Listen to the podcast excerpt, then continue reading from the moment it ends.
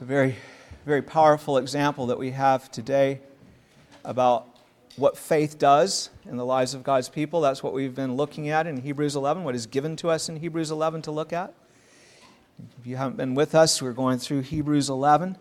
And until now, all the examples that we have looked at have been pretty much of individuals. Uh, to some extent, last week it was sort of talking about the Passover, talking about Moses leading them in the Passover. It was still more or less about an individual. But definitely this week we have an example of the entire nation of Israel, of their faith. Probably there were at this time one and a half to two million people in Israel. And so this is their faith as a corporate body of people.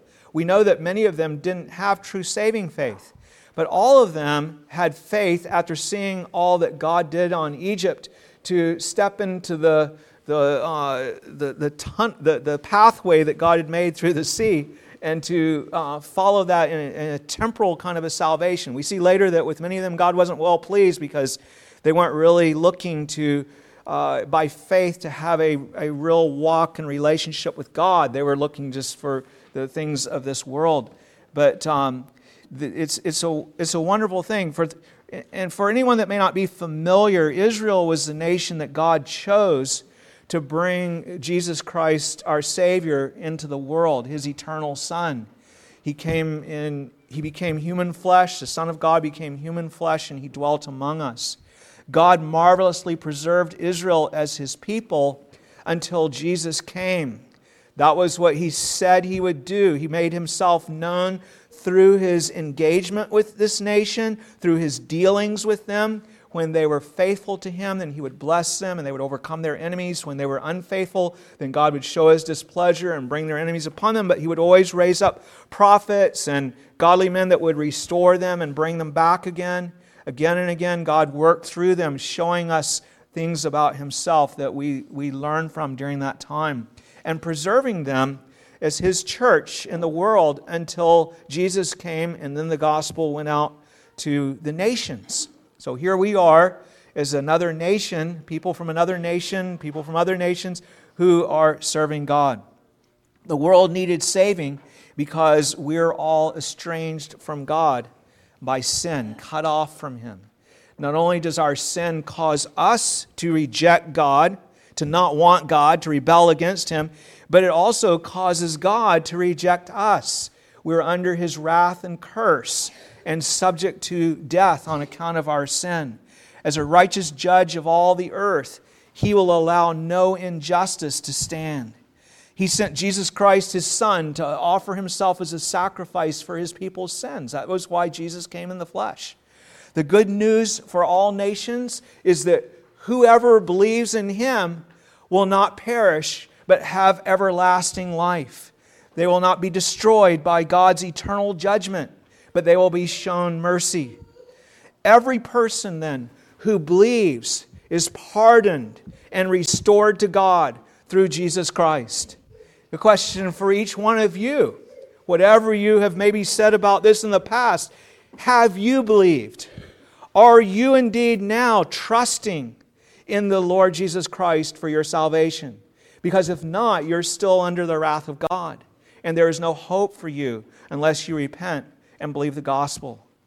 The passage we're looking at today shows us a key time in the history of God's people. This happened over 3,500 years ago. That's something to think about, isn't it? When uh, this event that we're looking at, 3,500 years ago, about 1,500 years before Christ came, God had promised that He would take Israel and preserve them as His people and that this Son would come to bless the world with salvation from sin would come from them. So he told Abraham, the father of their nation, an event that would happen within the next 500 years. That he would bring forth, that he would have descendants, multi, his descendants would multiply, become a great nation. As we see now, there's one and a half to two million of them that are there. 600,000 uh, men were numbered when they went in, with besides women and children. And these were men that were over a certain age and so on, and uh, that were fighting men. But anyway, uh, oh, uh, oh, it was uh, over 400 years. He would, he would, um, they would, he said that they would be enslaved in Egypt, and then he would bring them out with a mighty hand to show his power and, and to establish them as that people in their own nation that would uh, be his people in the world and bring forth the Messiah at the appointed time. They would be governed by him rather than by Pharaoh, you see. And uh, then he would bring the Messiah and they would proclaim the, the ones among them who believed would then proclaim the good news of salvation in all the world. So God raised up Moses to lead Israel out of Egypt. He went to Pharaoh, the king of Egypt, and Pharaoh refused to let them go. So the Lord sent devastating plagues upon them, ten of them, and to persuade Pharaoh to let them go. Pharaoh's heart grew more and more obstinate, but Finally, with the tenth plague, where all the firstborn males in Egypt were killed by an angel in a single night, Pharaoh sent them away, in a sense. But the verse we're looking at today speaks of what happened just after this. We read about it in Exodus 14 just a minute ago. Pharaoh changed his mind and he decided to send his armies after them. No doubt he did not want to lose all that slave labor.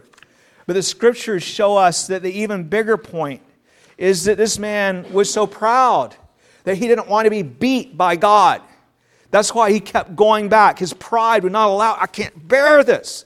And he would go back again with his hard, hard heart that I will defy, I cannot let God beat me. I, and, and he ended up looking more and more foolish as he continued to do this. His heart was so hard.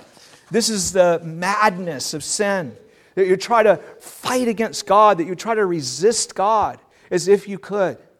As, as we read, God led Israel to a place where they were actually hemmed in by the land when the Egyptians came with their horses and chariots. I'm sure they said God had directed them to that place, that spot. And I'm sure when they saw the Egyptians coming, it was like, why, why did Moses bring us here? Why did God have Moses bring us to this place where we can't even go anywhere? Even if they could, they couldn't outrun the Egyptians with their chariots and everything and all their women and children that they had. So here they were with the hills and the, the, the Red Sea and the, situation where, and then the Egyptians coming from behind. There, there was nothing they could do. They were truly hemmed in, they were greatly distressed. We saw what Moses said to them stand still and see the salvation of the Lord. There was nothing they could do. So he tells them, just leave this to God. Then God parted the waters of the Red Sea, and he commanded them to cross between the two walls of water and the dry seabed. And that's where our passage, we're going to read it just a minute, the, the verse that we're doing today, it, it talks about that they had faith when they did that. And the reason it says that, I want you to think about that. The sea opens up, and there's two big walls of water. It's like, okay, come on, let's go. Like, are, the, are those walls going to stay? Like, wh- what's going on here? What's, what is this about? And they trust God because they know what He's done, and they go on into the, into the sea and they they cross over. Here's what uh, one of the commentators, uh, William Lindsay, explains. He says, Convinced by the miracles Moses had wrought, and especially by the salvation of their firstborn from the stroke which desolated Egypt, they believed God, and with unhesitating step they marched forward into the sea. And Jehovah, in whom they trusted, disparted the waters before them, so that they passed through on dry ground with walls of water towering above them on either side. What a bold attempt! What a marvelous result!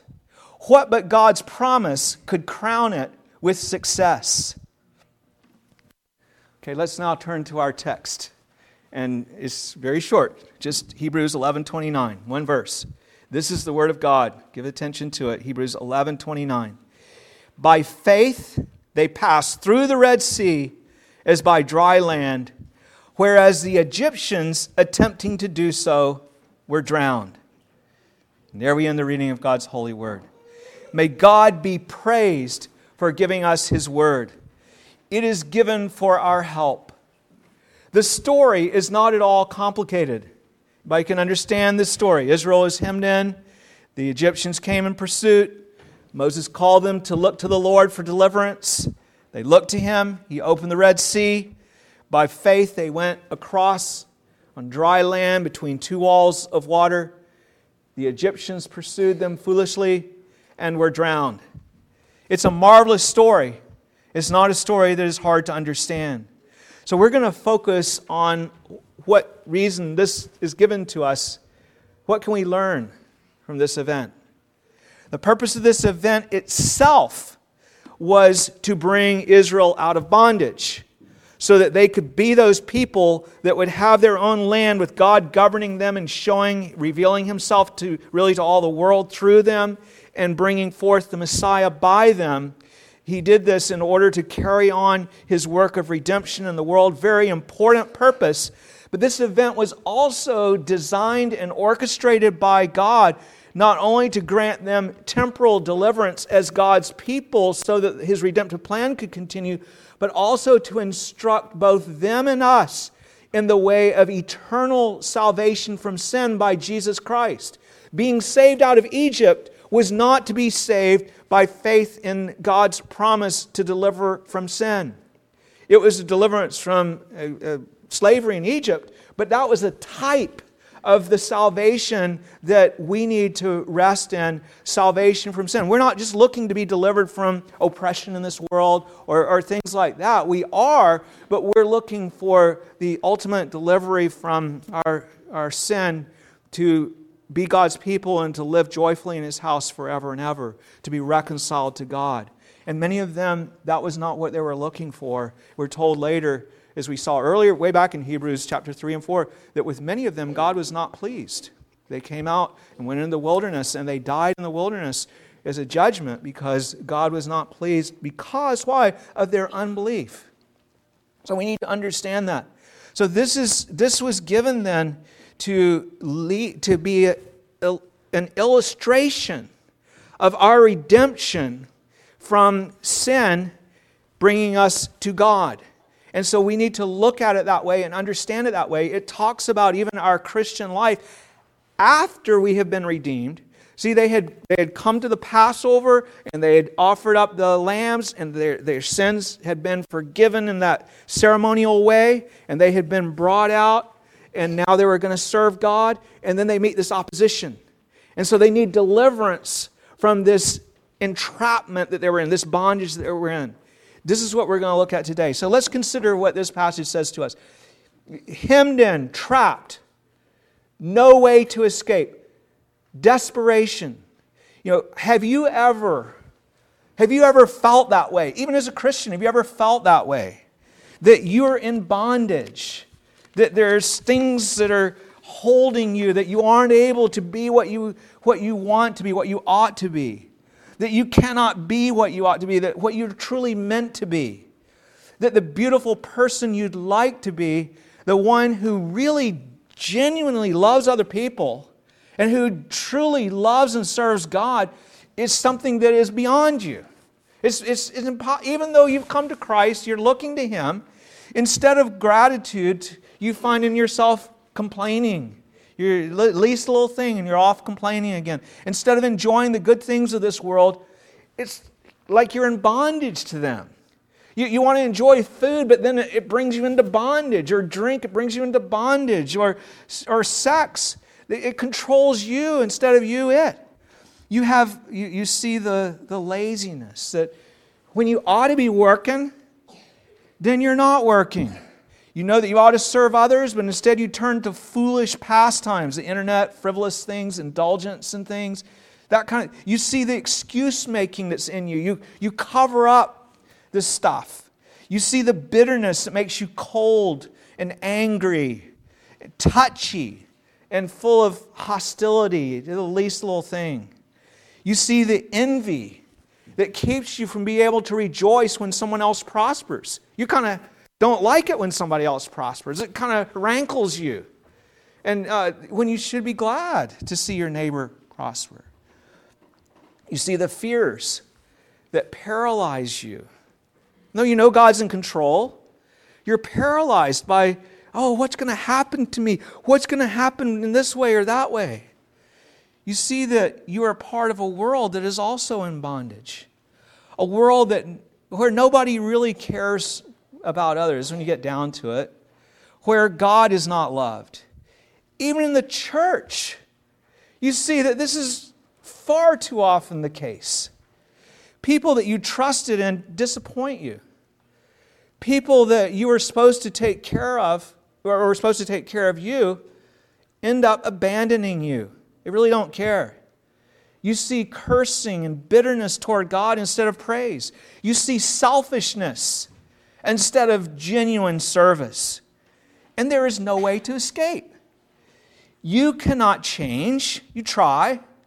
The doctors and philosophers and priests of the world cannot change you or the people of the world. I mean, the, you know, here's a, someone that's a, a, a child uh, psychologist and, and they have messed up children and somebody that's a, fam, a marriage counselor and they, they get a divorce. And you know, you're going to go to the, them for counseling. Like, you know, what, what is going on with all of this? There's a serious problem. Too often, this is even the case also with ministers in the church. They have more problems than the people. It is a desperate and hopeless situation. Perhaps you're one who has been blessed to see the root of the problem.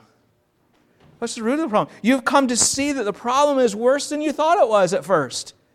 That we're shut up to bondage because we rebelled against our Maker. We're under his wrath and curse, and we're headed for judgment, and we're under judgment. You see the pride in you that keeps you from serving him and worshiping him. Again, like Pharaoh, it's as if you're competing with God or something.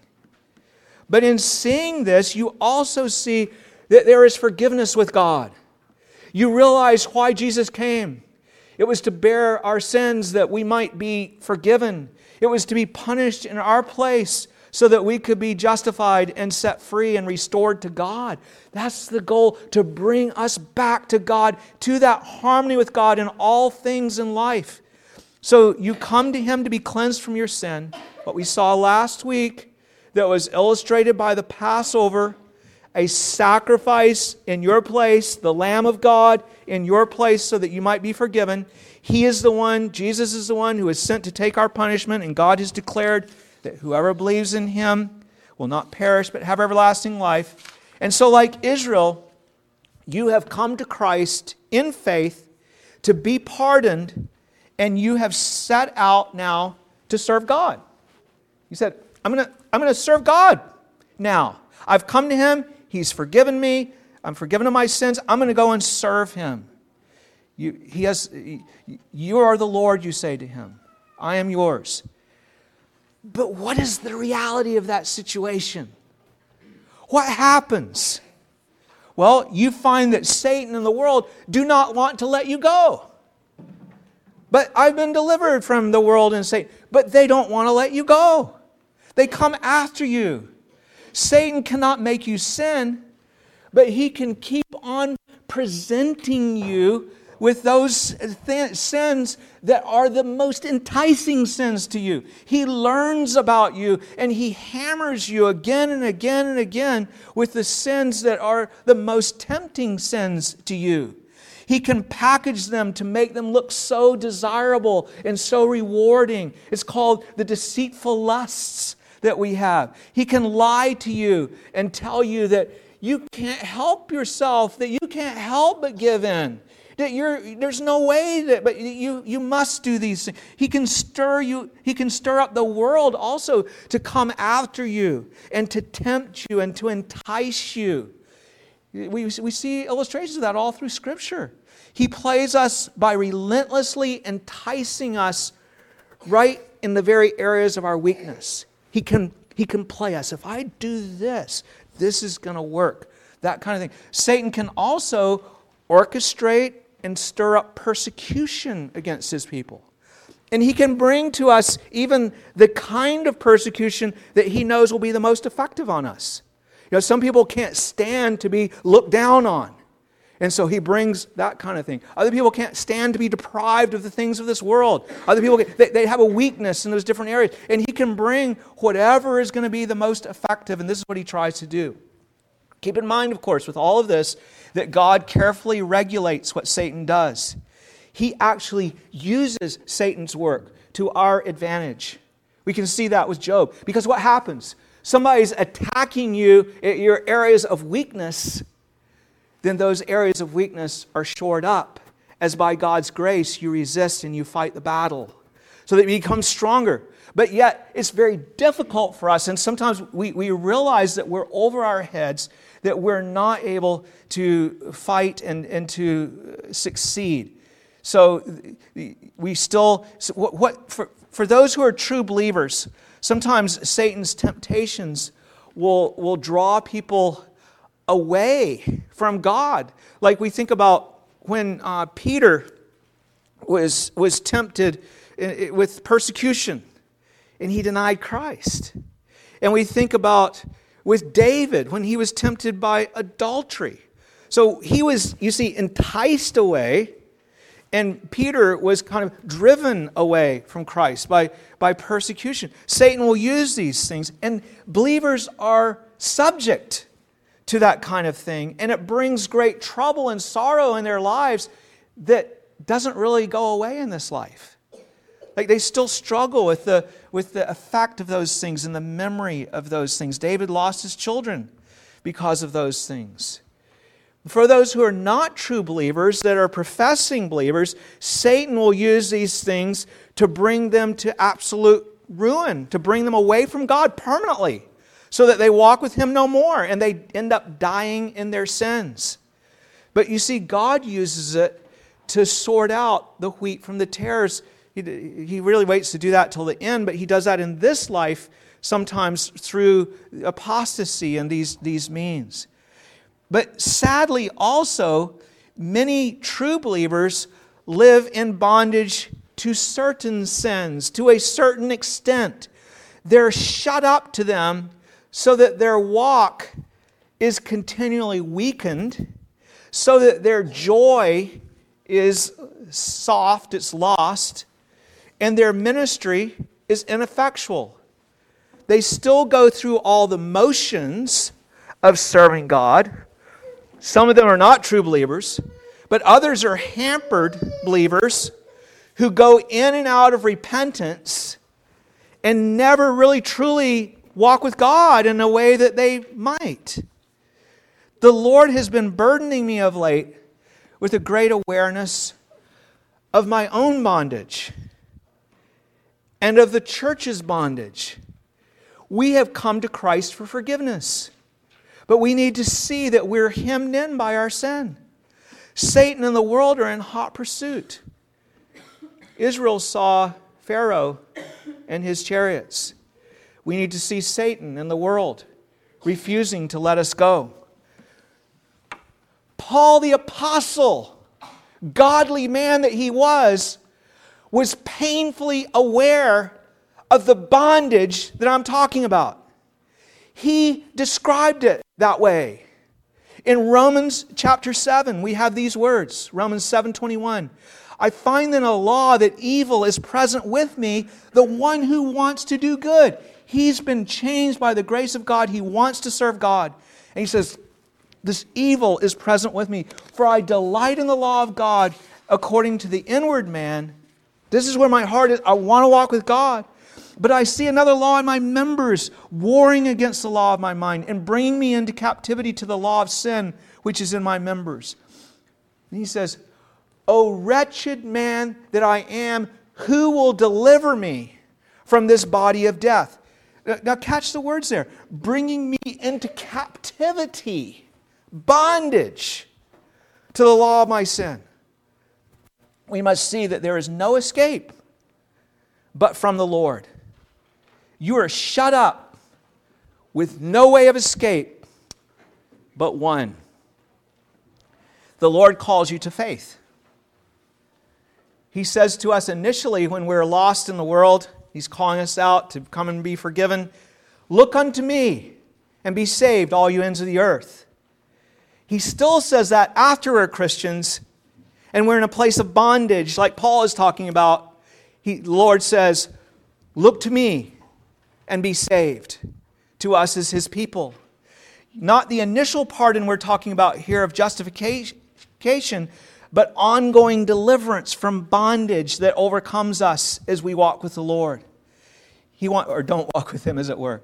He wants us to be restored to that dependency on Him that we should have had all along.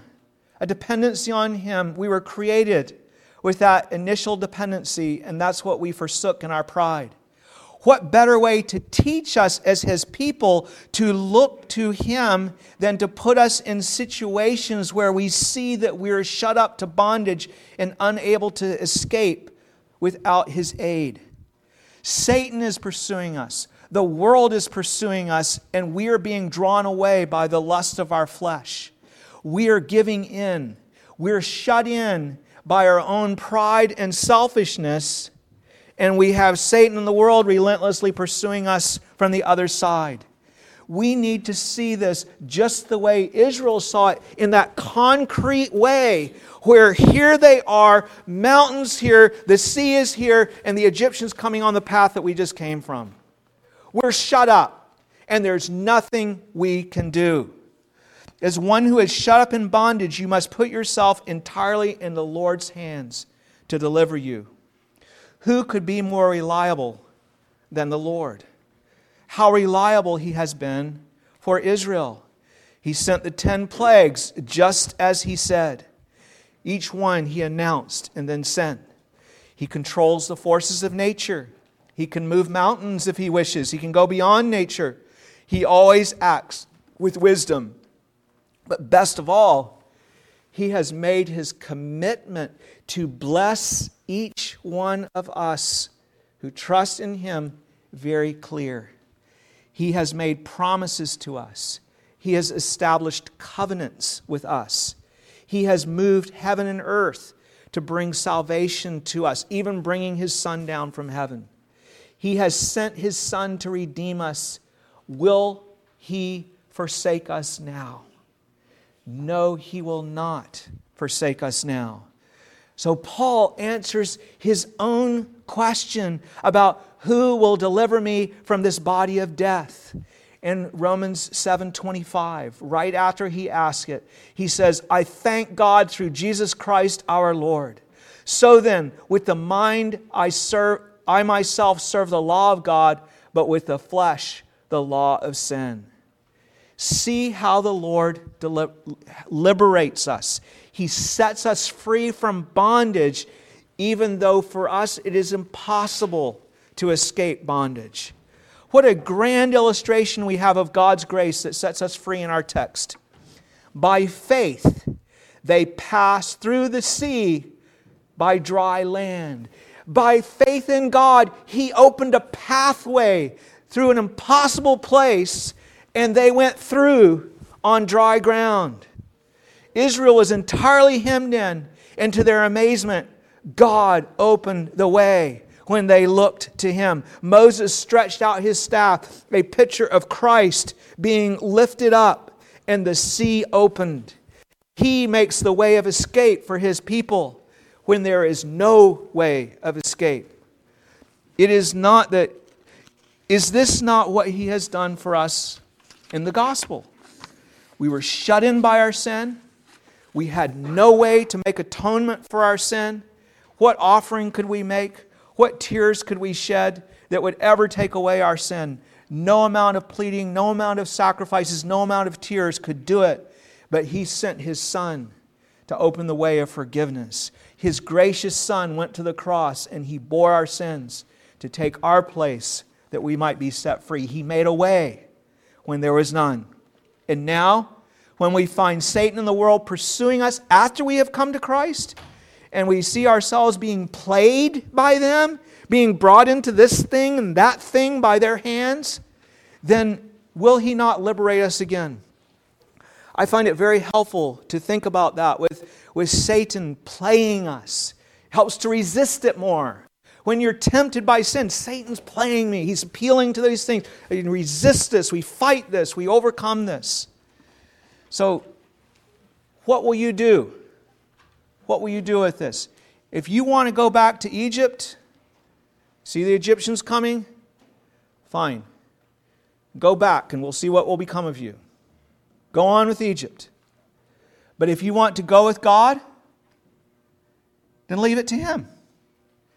That is not passivity, but that is giving yourself over to Him actively, crying out to Him as Paul did. Paul didn't say, Well, I'll just forget about it. If God wants to deliver me, He can deliver me. No, Paul said, Who will deliver me from this body of death? He cried out to God for that deliverance, and He prevailed in that cry. Put yourself entirely in His hands when you find yourself in bondage to sin or in the place of temptation. Put yourself in His hands. How?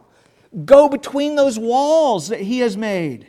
Go in the way that He has made, the walls, that he, the, the place He has opened up through the water, the opening to get you out of that bondage. Don't try to go some other way, it won't work. It means pursuing Him. For us, it means pursuing Him earnestly by faith. We have to take this concrete picture of passing through the walls, of pursuing God by faith the way that He has appointed. Being steadfast, in other words, in the Word and prayer. You continue in the word and prayer. You trust in Him. Not just attending church, but being diligent about it, being engaged about it, not being indifferent to it. You, you're, if you're not, then what are you relying on? If you're not relying on Him, what are you relying on? No wonder your walk with God is dried up.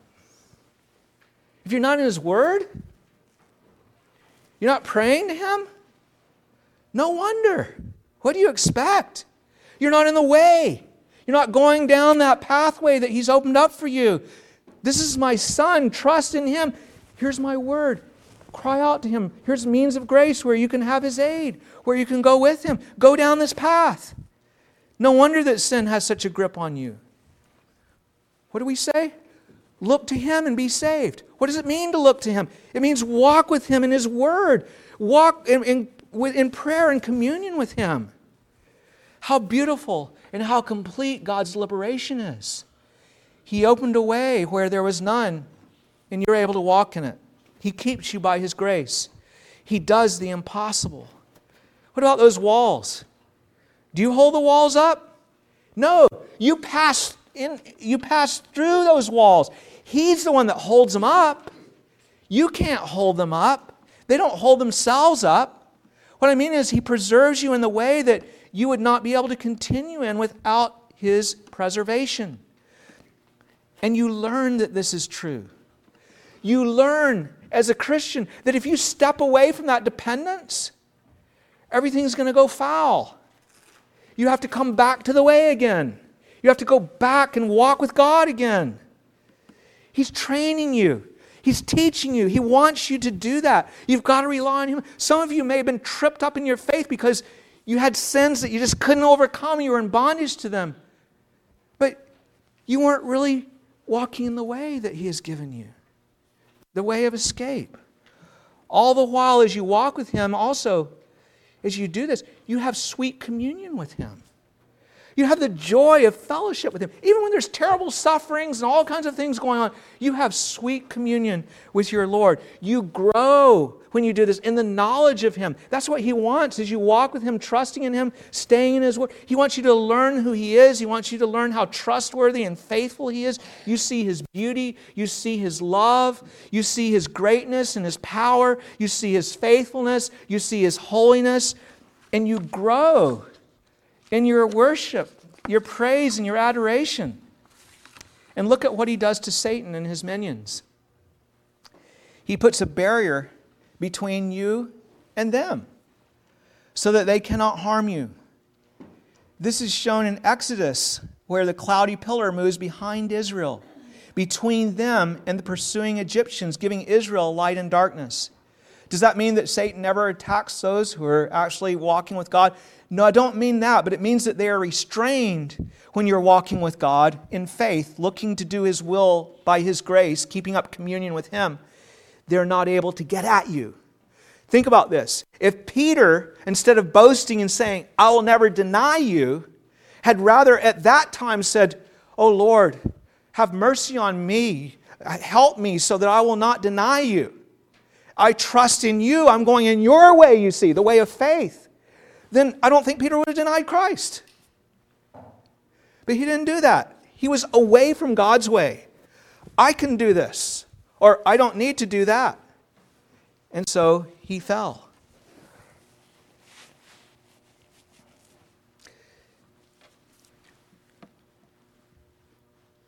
So we look at what he does to Satan and his dominion in his minions. He puts this barrier between us.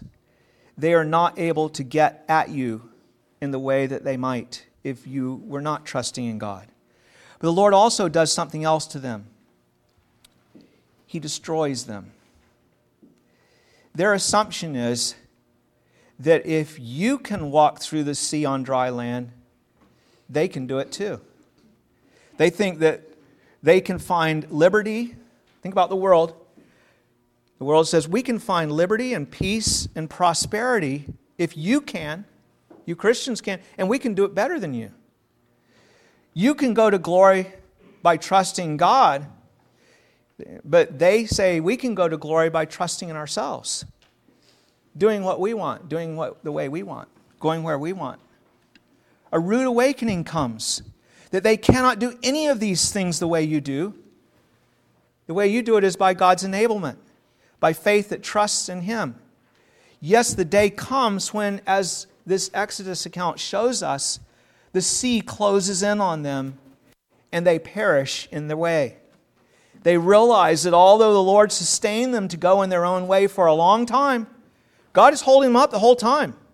When they're rebelling against Him, God is the one holding them up. That He will cease to hold them up, He will cease to hold up their way. He holds it up for us, He won't hold it up for them. The illustration of the Red Sea crossing helps us to see how preposterous and presumptuous the ungodly really are.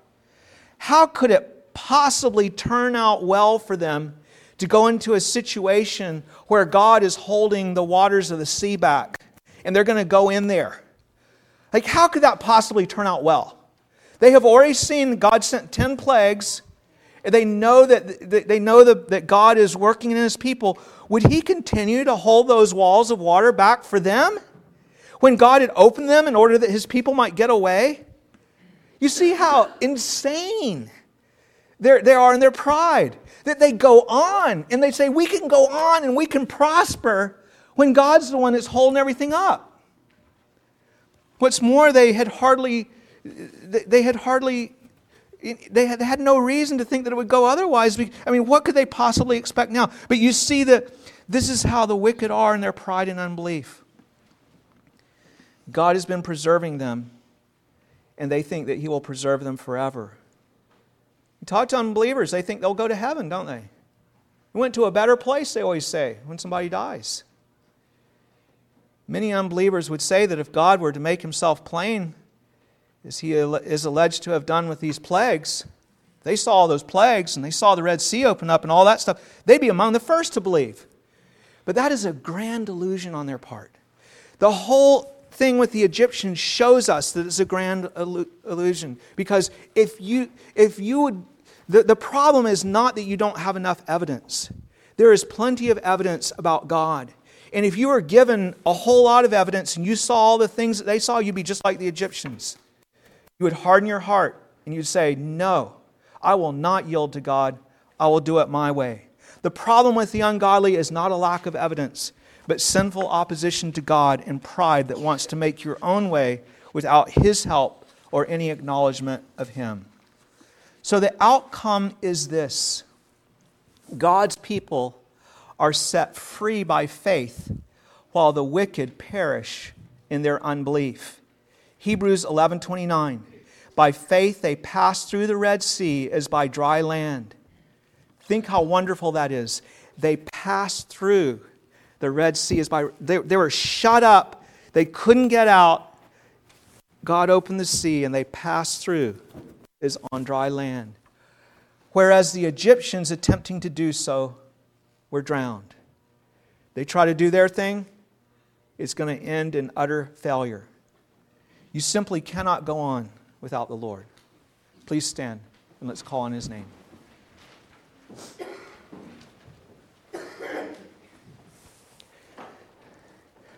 Lord God, here we are, a people that, for the most part, here are those who have trusted in, in you, professed faith in you, who have trusted in you for salvation.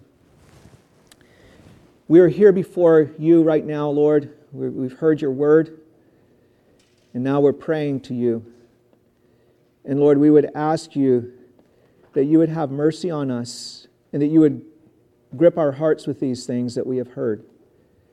We pray, Lord, that we would not be content to live in some kind of bondage, but rather, Lord, we would come to you, crying out to you for deliverance, and that we would walk in that way.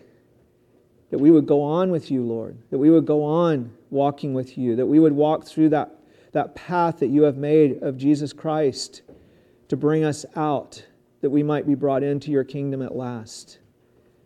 Father, we thank you that already we're, we are in your kingdom, but we're looking also to be um, brought to glory in your kingdom, to be brought into your very house where we will live with you without sin and without all the assaults from Satan and from the world that hates you. Oh, Father, we pray that you would give us a great love for you, that we would desire to be all that you've called us to be, and we would see how sweet it is to be what you want us to be. That that's the way of joy. That's the way of gladness. Father, grant to us repentance from whatever hardness is in us, from the pride that is in us, from the selfishness that keeps us from, from really seeking you. Father, we're, we're working against our own best interests when we don't seek you. We're so foolish. We're like, we're like Pharaoh in that regard. How, how foolish for him to think that, that he, could go, he could go down in between those walls of water and, and somehow it would work out. This is the world. This is what they do every day. They try to go and achieve something, do something without your help. When you're the one that is sustaining them to do everything they do. And they go on. Father, help us to realize that, that we were created to be a people who depend on our God. We're not meant to be a people who, who carve out some independent way apart from you. It ends in utter ruin and failure. We see the condition of the world. We see the hostility that is in the world. We see the wars and the fights, and we see marriages that can't hold together. We see children that rebel against parents. We see hatred and bitterness and strife. We see selfishness. Father, we thank you that, that you restrain even what the world might be like, that you restrain it, and that you bring all kinds of affliction to us that humbles us and, and makes us less, a, a little bit hesitant to go in the way that we might go. You think about how, in times, even in even we've seen in our neighborhoods where where the way of the police was blocked off by a closed road and there was more crime in that community during that time we see how we're restrained by so many things. And if we were just left to do whatever we wanted to do, we'd be a mess. What if any individual were given unlimited power to do whatever they wanted to do, whenever they wanted to do it? We can't imagine what they would look like. Well, we can somewhat because we see when men have been given great power in the world, we see how that someone looks at them the wrong way and they'll order their execution. Father, there is such wickedness in us, such sin in us. This is what we are apart from you. And Lord, we desire to be what we can be by your grace, by your salvation, what you created us to be in the first place. That we would be those who bear your image and who live beautifully for you, O Lord. We, we yearn for that. We long for that. And we look forward because you have promised us that you will bring us to that. And we pray, Lord, that we would walk humbly with you in this world in the way that you have appointed, not in some other way, because other ways lead to destruction. It is your way that leads to life. We can have no assurance if we're not walking down that pathway that you have made, that pathway of faith in Jesus Christ, of dependence upon Him, of communion and fellowship with Him, of living unto Him. We, we cannot have any hope at all of assurance. But Father, if we come trusting and walking, then indeed we shall be blessed. Oh, thank you, Lord. Thank you for what you can do and what you will do. We pray in Jesus' name. Amen. Please be seated and let's come to the Lord's. T- People of God, receive now the blessing of the Lord our God. He is able and ready to bless us. Now to him who is able to do exceedingly abundantly above all that we ask or think, according to the power that works in us. To him be glory in the church by Christ Jesus to all generations, forever and ever. Amen.